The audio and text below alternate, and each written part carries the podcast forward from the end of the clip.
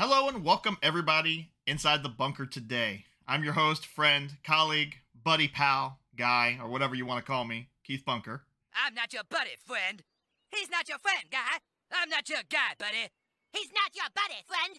I'm not your friend, guy. I'm here today to give my thoughts, impressions, and ultimately a review of Horizon Forbidden West, the sequel to the award-winning Horizon Zero Dawn that launched on PlayStation four back in twenty seventeen and recently released on P C in twenty twenty. So grab some coffee, alcohol, Pepto-Bismol, whatever gets you comfortable, and join me inside the bunker as we talk some Horizon Forbidden West. The bunker. Is this what they were trying to get to? To start off, I wanted to give some backstory about my personal history with Horizon Zero Dawn. As I stated earlier, it launched back in twenty seventeen for the PlayStation four with massive critical acclaim, receiving tons of accolades, including multiple Game of the Year nominations. The developer of the Horizon series, Guerrilla Games, was known for creating the Killzone series, another acclaimed first-person shooter series that had titles released on PlayStation two, PlayStation three, P S P, and most recently on PlayStation four as a launch title back in twenty thirteen. Horizon Zero Dawn, being an open-world, third-person action-adventure R P G, was a definite departure from the acclaimed Killzone formula. I personally was interested in Horizon from the trailers and gameplay that was shown over the course of a year and a half before launch, but I also was not a huge fan of the Killzone series that Guerrilla was known for. Don't get me wrong, I have played them all, and they were fine first-person shooters in their own right, but how would that translate to this new open-world I P? So I picked it up on launch day and was immediately blown away by the graphics, characters, mechanical monstrosities you were hunting, and the multitude of weapons and abilities you were given to handle any situation you can imagine. I was lost in this new I P's new post-post-apocalyptic world. Aloy was a breath of fresh air as a character, brilliantly voiced by Ashley Birch, a warrior survivor and tough-as-nails protagonist who I enjoyed playing as for the length of the sixty-plus hours I put into it. I ended up achieving all of the trophies and earning the platinum on the game, which I only tend to do on games I truly love. So as someone who absolutely loved Horizon Zero Dawn, how does Horizon Forbidden West stand up? Okay, people. It's time to head out. I'll get everyone together. For informational purposes, if you are catching this episode on YouTube, all gameplay footage that is being shown is footage from my playthrough on PlayStation five. So the first thing I noticed after installing and starting up the game is how frickin' gorgeous this game is. The flora and fauna of forests, the brown vast emptiness of the Las Vegas desert, and the lush mountaintops and scenery are all crafted beautifully by the team at Guerrilla. Many times I would just stand by a campfire and rotate the camera as I marveled at the landscapes and colors of the sun setting over the horizon. The facial animations and features during conversations, I believe, are the best I've ever seen in the medium. Gentle movements of the character's eyes or the wrinkles on their skin made each character feel like an actual person than a random video game N P C. This game is a graphical masterpiece on every level and one of the best-looking games I have seen yet on the PlayStation five. Horizon Forbidden West takes place approximately six months after the conclusion of Horizon Zero Dawn, with Aloy heading to the West Coast, continuing her journey from the first game. I do not recommend playing this game unless you have played and beaten Horizon Zero Dawn, or have at least checked out one of the numerous Story So Far videos on YouTube explaining the story. This game heavily relies on the fact that you are aware of the characters, history, and lore of the world and tribes that inhabit it. Even for a fan of the first game as myself, there were moments where I had to look up a character or watch a quick video reminding me of what happened previously, as for Aloy, it's only been six months, but for me, it's been close to five years. The game does an adequate job of giving very basic information, so you aren't completely lost. But there are a ton of heavy science fiction themed stuff going on that really relies on your knowledge from the previous game. The greatest testament to the story is that when I finished it, I immediately wanted more. Without getting into spoiler territory, the ending leaves the story wide open for either a sequel or a D L C expansion in the future, which I would welcome with open arms. Carrie-Anne Moss voices a newly introduced character, Tilda, who is a mysterious, cool, and calculating, very interesting character, even though most of her character is used as a information download for Aloy to move the story along. Angela Bassett voices Regala, the leader of the rebels, who is one of the main antagonists of the game. She does a great job of displaying the anger and cruelty of the character. My only complaint about Regala as a whole is she isn't in the game nearly enough until really the final few hours of the game. You don't get to spend a whole lot of time really developing her character. Lance Reddick returns as Silence, with his cool and collected voice and charisma fully on display. He has always been a thorn in Aloy's side, and that definitely continues in this. And of course, you have Ashley Birch returning as Aloy, who shows more emotion and nuance in the role this time around than in Zero Dawn. There's a certain determination, resiliency, and sadness in her performance that makes Aloy a character that, even after only two games, is a character I want to continue to see twenty years from now. Everybody loves side quests, right? Horizon Forbidden West has plenty of them. The thing I enjoyed the most about the side quests in this compared to most open-world action R P Gs is the feeling that you were actually making a difference.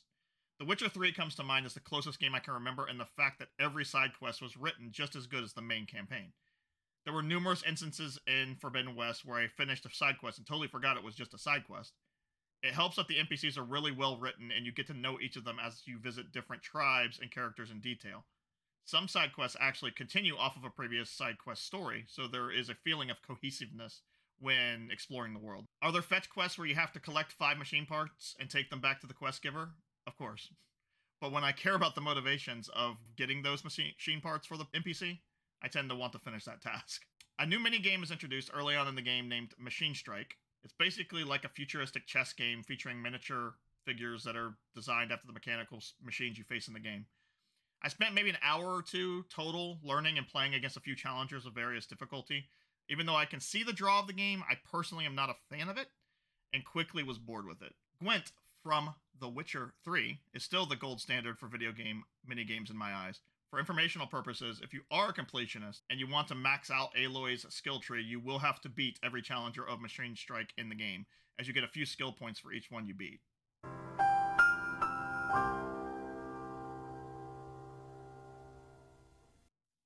Speaking of that skill tree, there's six of them to choose from and upgrade Aloy's abilities as you see fit. Warrior if you are going for the melee and up-close form of combat. Trapper if you want to maximize trap efficiency and crafting. Hunter if you want to slow down time while aiming with your bow and are more of a ranged combat type of person. Survivor, which gets you more resources for gathering and offers other buffs for being at twenty-five percent of your health, for example. Infiltrator if you enjoy the stealth approach. And lastly, Machine Master if you are more into taking control of the various machines and utilizing them to do your bidding. I found myself upgrading mostly the passive skills as opposed to the unlockable skills such as the Valor Surges, which are unlockable special abilities that give you a, like a limited time boost in combat. The only complaint I had while playing regarding the skill tree is that there is almost too many skills to really plan out what build you would like to go with.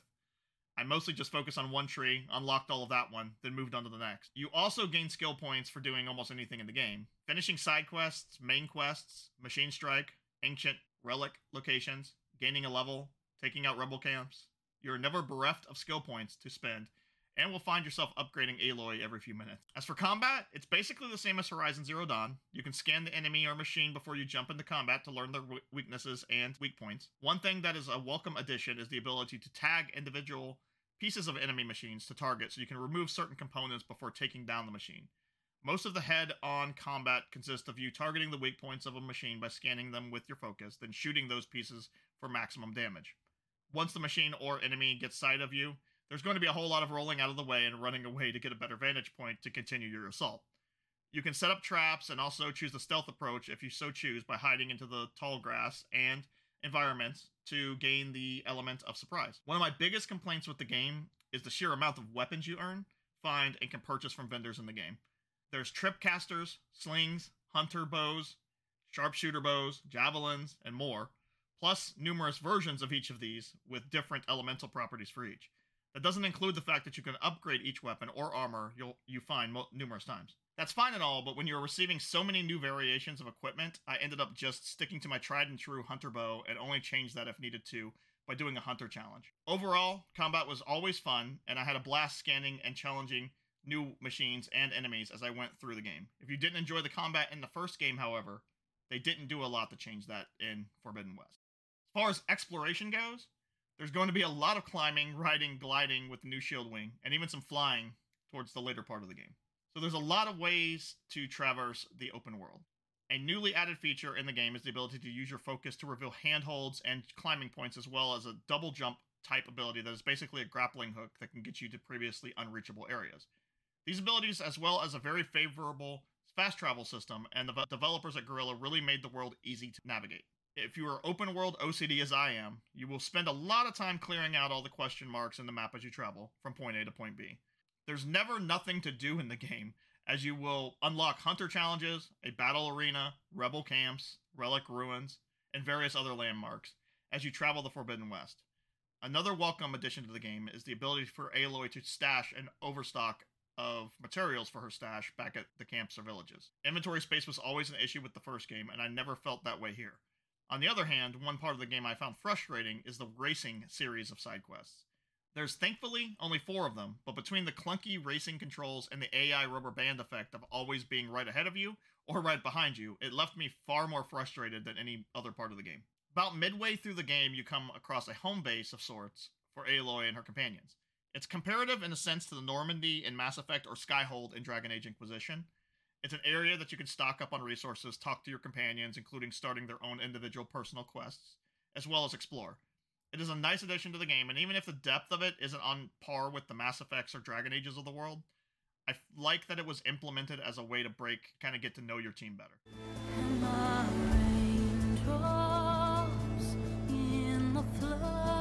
So my final verdict? Horizon Forbidden West is a masterpiece in my eyes. Not many games grab me and don't let go nowadays, and this game definitely did that.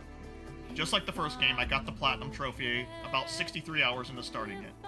Even with doing that, there are still areas I haven't explored, and possibly more side quests out in the world. I highly recommend anyone that is a fan of R P Gs, open world games, or a fan of the first game to pick this up immediately and start up your adventure. It more than met my very high expectations and exceeded it in almost every way.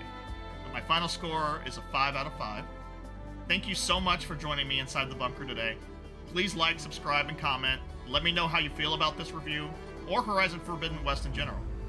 More content is coming very soon. Thank you guys, and take care.